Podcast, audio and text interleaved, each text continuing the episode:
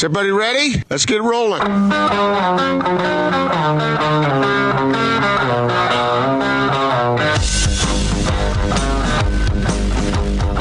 This is The Big Show on 97.5 1280 The Zone and The Zone Sports Network.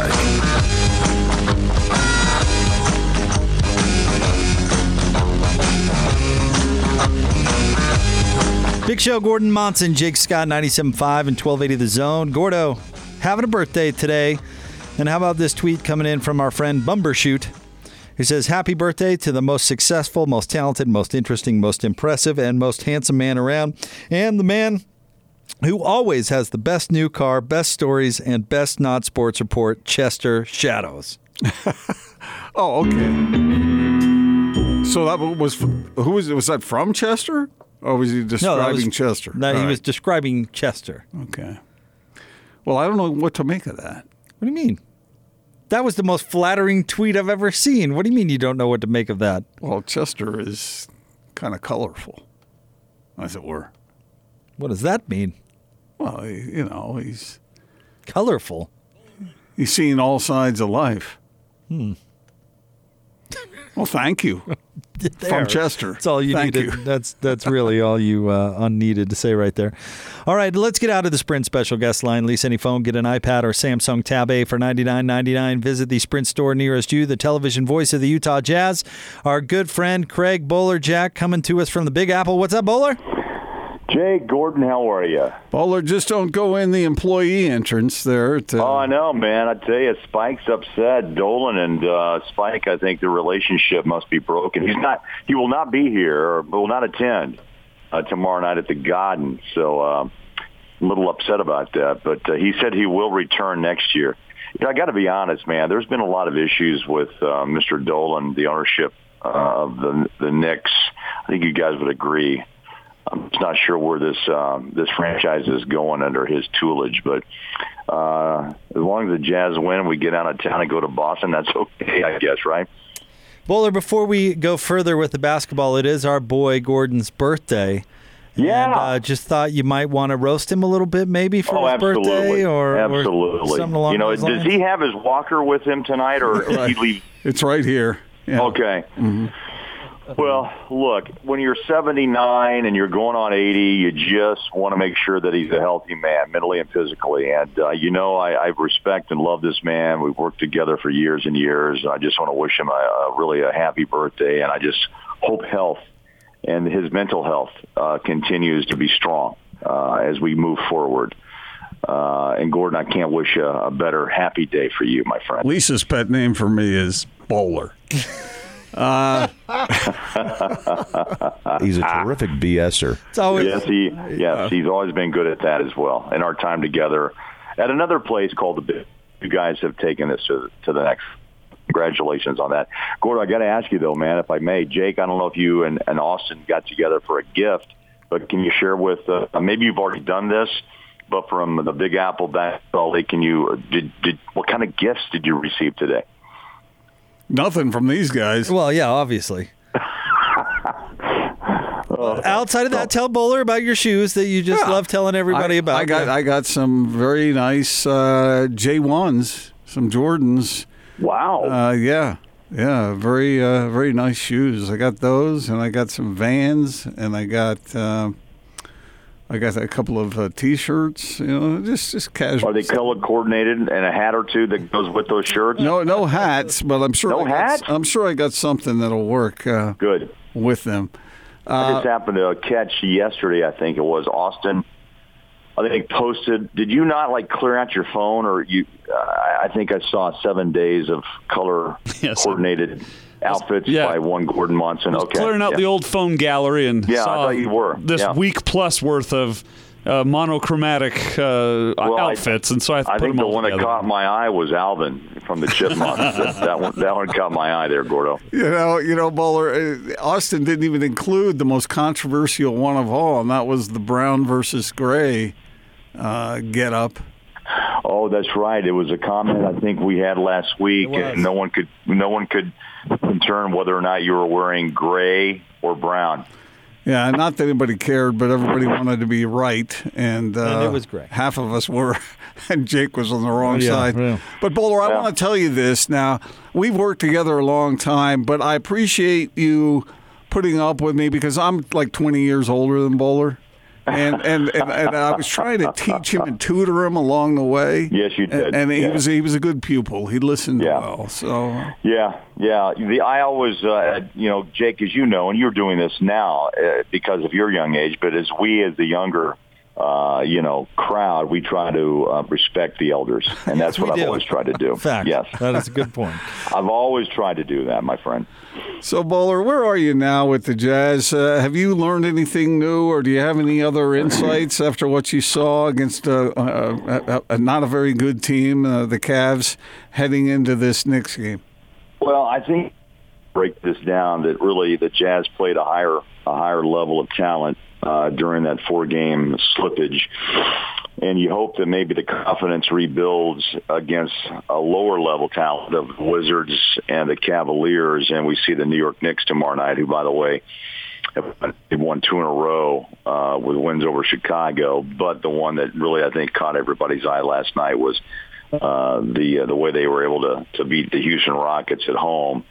Um, you know, again, I think a couple of things have happened, I, and I hope this builds into a rematch with Boston Friday night, and then you've got another game with a lower level team against Detroit on a back to back Saturday before we come back home. But what the Jazz have been able to do is regain some confidence. Uh, Bogdanovich, uh, especially with the three po- the three ball, in the last two games, are, they're hitting 50% of their shots, and that's who they are. Um, you know, 39 of 78. I was looking, doing some noodling like Locke does with numbers today, and I thought, okay, good, the three ball. But also the turnover still concerned me. They gave up 15 last night, 21 points scored by the Cavs, but the Jazz were able to survive easily and win that game by 13 on the road. Look, the road's not easy and, and to Jazz fans, let me just reiterate that the road in the NBA is not easy, and so anytime you win on the road, I think it tells you uh, again a lot about a team who can, you know, go through a run or two, which what the Cavs did last night with Love and company. And I get that it's not easy, but the Jazz survived, and I thought you know played a solid game despite the turnovers. They shot the ball well, and that's who they have to be. They have to hit shots. And I know people are you know rolling their eyes, going, "Well, of course, that's what the league's about." But for this team, the way they're built, there's very little you know error, room for error, and the you know Utah shot you know, 50, 53% or 57% on the floor, and they hit their threes, 20 of 41. That's really good. That's why they lead the league in three-point percentage. But I'm still concerned about, you know, turnovers, especially this time of year where you need to be a little more solid. It's not the turnovers, but the points that are scored. And you're giving teams uh, a mental boost when you allow them to run down the floor and score on you with ease. So still one thing I hope the Jazz can figure out as we move forward. And the games are, you know, look, there's 22 games left. We played 60, which is amazing. So the two game scheme of things, you got 22 and he's out as as we move forward. You know, the Conley situation can is fluid as I think he looks more comfortable the last couple of games. And I, that's good if they're going to stay with this lineup with O'Neal as a starter and Joe as a sixth man. Uh, I still think Joe has to get more involved and still has to have more touches. How that happens, I don't know. Uh, but I think Joe Ingles is a is a player that needs more than two shots like he had last night. He's still doing his thing, directing traffic with assists, and that's good. But I think the Jazz still need Joe Ingles uh, and his three ball and the ability to find Rudy, which is what he does so well. So that's kind of a long, you know, discussion of uh, you know our, my thoughts as we go into uh, another road game tomorrow night against the Knicks. But they're winning, I guess, in, in the in, in real time. That's the most important thing is to get back on track. And I think they're building confidence, and hopefully that confidence is going to go up in Boston. Bowler, you mentioned Rudy, and I thought last night against the Cavs he had his best game in maybe a month. I mean, I Rudy, agree. Yeah, I agree. He was he was awesome, and I, you know, at times it feels like they're almost forcing it to to him because he's got a shorter guy on him. What clicked last night? What do you think was the difference? Well, spacing is one thing, and you're right, man, Jake. I tell you, I think when you force the ball, w- what happens? Gobert turns the ball over, or, or the pass is errant, and you know, Gordo, you've written about it. A couple of really good columns the last week or so about the the, the where the Jazz are. And I think Gobert is is so important that he gets the easy bucket at the rim because that's what he does in the sense of offense. He's kind of one dimensional in the in the regard of, of at the rim. You know, he really can't turn and face a bucket, and his hook shot is is very uh, let's just say uh, not a real common shot.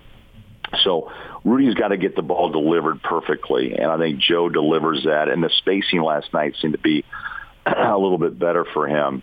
Uh, and again, can he continue to hit some free throws? Which you know, again, he's been up and down throughout the season. But last night, you know, the Jazz really hit a few free throws. But you know, he's eight of nine from the floor, Jake. And so you get 20, you miss the double double by a rebound, but his he looked more energetic. I thought the whole Jazz just had more kick in their, you know, in their step. I thought they were just more athletic. It looked fresher to me. Uh, Rudy got the five blocks. He was able to move laterally much better, and I just thought he was able to, you know, anticipate where the shot was going uh, than he had in the in the prior five games, or maybe as you said in the last month or so.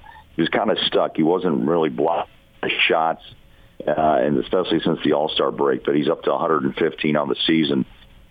Everybody just looked uh, like a more confident group. It's amazing what one win can do at home before you jump out on the road. So, uh, you know, again, continue to continue to shoot the three, continue to rebound, continue to pass the ball. The other part of that equation is 30 assists last night against the Cavaliers, and that tells you another thing is that the old blender is working, that they're moving, and they seem to be crisp. They're cutting, and all of a sudden the Jazz seem to, you know, be in a much better place than they were just, uh, you know, a week ago.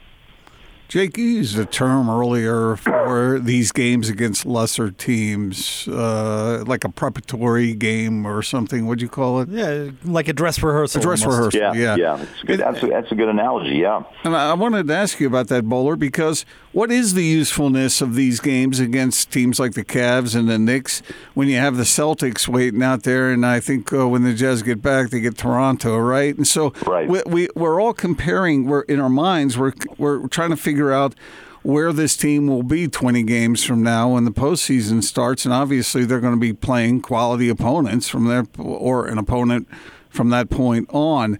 Do you think this team can get prepared for that kind of test? Uh, are you where are you on that uh, whole thing?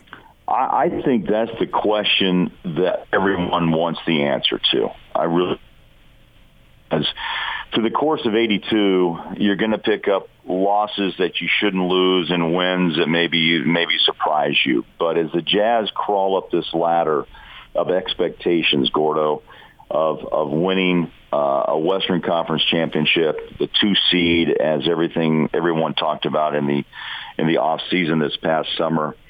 Uh, those these are the games you have to win and win you know with with confidence and I think passion and and you walk away with your chest kind of out saying absolutely we're supposed to win by 15 or 20 and it's the same thing tomorrow night against the Knicks uh, but all of a sudden New York has won a couple and maybe they're you know feeling good about themselves too despite their struggles of 19 wins this season so uh, I think that's really the question I got to answer. There's got to be games now down the stretch that they, the Jazz have to make a statement. If you're going to be taken seriously, and I think the fan base is the same way after the struggles at home, after the All-Star break, losing four or five to quality teams, by the way, in the West, uh, you've got to find another game like against Boston where you come out and say, hey, look, uh, we're back we lost our confidence, but we now know who we are. And if that doesn't happen, you know, on Friday night, then you start scratching your head again. Because I think, you know, early in the season we talked about time, giving Conley Bogdanovich and everyone time to adjust. Well, 60 games in, I think you guys would agree, right? That I think fans understand this as well. Is that the time is over for adjustment. The time now is to be who who you should be, and to play as one, and to really make a push uh, back uh, in the Western Conference. Because if you have those expectations and everything that was a hype before the season started, it's got to come to fruition right right now. And you have to prove that you can beat Boston on the road. You have to prove you can beat Toronto back in Salt Lake City, and you've got a multitude of one night, you know, one night road trips uh, throughout the month of March. And if it's not now, I don't know when it's going to be because the clock is ticking, and you have to reestablish yourself. I think in the minds of your opponent that this team uh, has figured it out, and they are a dangerous one. You don't want to face in the first round of the playoffs. Craig Bolerjack with us, television voice of the Utah Jazz. And Bowler, we always love it when you have a chance to jump on with us on Tuesdays. Enjoy, uh, enjoy New York City, and we'll uh, be watching tomorrow. Well, I know where I'll be at the Garden. Spike won't be there, but uh, Gordo, as I leave uh, for the night, just again, happy birthday, Jake. Make sure he gets home safe, will you? I'll do my best, Bowler. Thanks, Bull. All right, I appreciate pal, I appreciate that, man. Thanks, buddy. Craig Bolerjack, our good friend, joining us, says he does each and every Tuesday. Long time friend. Long time friend. Yeah, man, Bowler is the best. Um, you know, he's he's right. The the Jazz need to find that other level and need to find it pretty quickly here. I think that's, I think Bowler summed it up nicely. I think that's what we're all waiting for, Yeah. right? Yeah, exactly. And who are the Jazz really? That's uh, the thing seems slippery. You know, just about the time you're thinking, okay, the Jazz look like they they got it going, and you know they've slipped, and then they turn it around, and then they slip again, and so. I'm not sure. I, I can't remember being this far into the season and not really having a handle on a on a team. It is yet. bizarre. And Well, especially a team whose whose record is not dreadful. I mean, it's not like the Jazz are Right, awful. It's not like they're this really good team and on the outside looking in, and you're going, "God, I thought this was a playoff team." Right. I mean, the record is fine. so so so it's a that's a part of the mystery. right. Uh, are, are they are they that good? Well, they just ride these waves this year, which has been the, the weird part. I mean, where the, the highs are high and the lows are just rock bottom. think that's it's a weird. function of shooting? Um, if they make their shots, then they're good. If they don't, they're not. Yeah, I think it's a function of shooting, but to simplify Sounds- it just to that, I get it. I, get it. That's a simplification, but it sure seems like it. But it doesn't explain like the defense being here today and gone tomorrow. Yeah. And it doesn't explain how one game the ball is moving and popping and like last night they have 30 assists on what was it 40 some made field goals. Hold on, give me one uh, one second. 30 assists on 47 made field goals and you're thinking, "Okay, there it is." And then the next night it's just take turns play one on one and they have 16 assists. But is you know? that not a function of the defense they're facing? Although I'm not sure that the Suns have a particularly stiff resistance. Well, and and yes, it is to a certain extent. But what at what point? And I think this might be something that Rudy Gobert's frustrated about. At what point do the Jazz enforce their will on someone else? Yeah. And that's of course basketball. I mean, it's a delicate thing. But that but the whole thing with the Suns game that I brought up, how do you explain that? How do you explain the Jazz struggling against a team that has some firepower? I get it, but it's not like they were running into uh, the Great Wall of China there. because it got hard. And instead of fighting through it, they waved the white flag, unfortunately, in that particular game. If you want to talk about a one off game, Right. I mean, yeah, there's there's no excuse for getting blown out by the Suns. Suns play came and played hard. There's no doubt that they played hard in that game, and maybe the Jazz weren't effect, uh, ex, expecting that. Yeah. The Suns played hard, and it got a little hard for the Jazz. And instead of buttoning it up on defense and, and playing like they know they can, they just gave up and gave up 133 points or whatever it is to the Phoenix Suns. So, if you were going to give one piece of advice to the Jazz as they face these final 20 or so games, a little bit more, is it 22, something like that, what would you say to them? Play hard. Yeah, I agree with that completely. Effort level, Yep. 100%, especially on defense because they're at physical disadvantages. So the only thing they've got is that plucky grittiness you like so much in Riley Nelson. Then, uh, if the shots go in or they don't go in, that's one thing you can control. Playing hard. Effort. Yep.